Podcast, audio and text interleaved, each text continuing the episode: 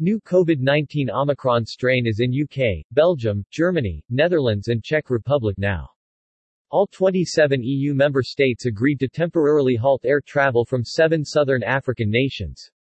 The UK, US and Canada have also imposed similar restrictions. United Kingdom has registered its first two cases of the new Omicron variant of COVID-19 a day after the first case of the strain, which scientists suspect could be much more contagious, was recorded in Europe. Today, a spokesperson for the Czech Ministry of Health announced that a woman returning from vacation in Egypt had tested positive for what is believed to be the novel variant of COVID-19. He added that the sample is being studied further, with official confirmation expected by Sunday morning.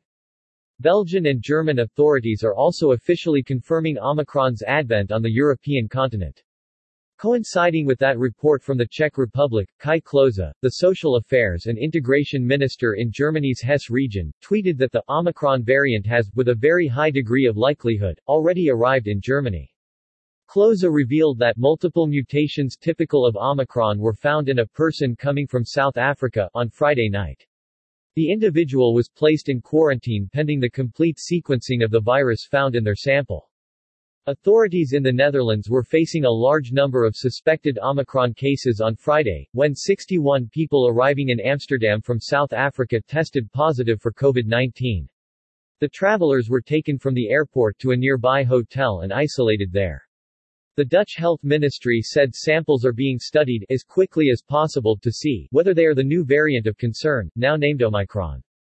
Earlier that day, the Dutch government banned all air travel from South Africa where the new strain was first detected.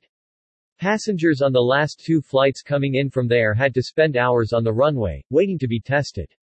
Belgium has the dubious distinction of being the first nation in Europe to have officially confirmed a case of Omicron. The country's health minister, Frank Vandenbroucke, announced on Thursday that the infected patient is an unvaccinated person who tested positive for COVID-19 on November 22. According to Belgium's chief virologist, Marc van Ranst, the holiday maker had earlier returned from Egypt.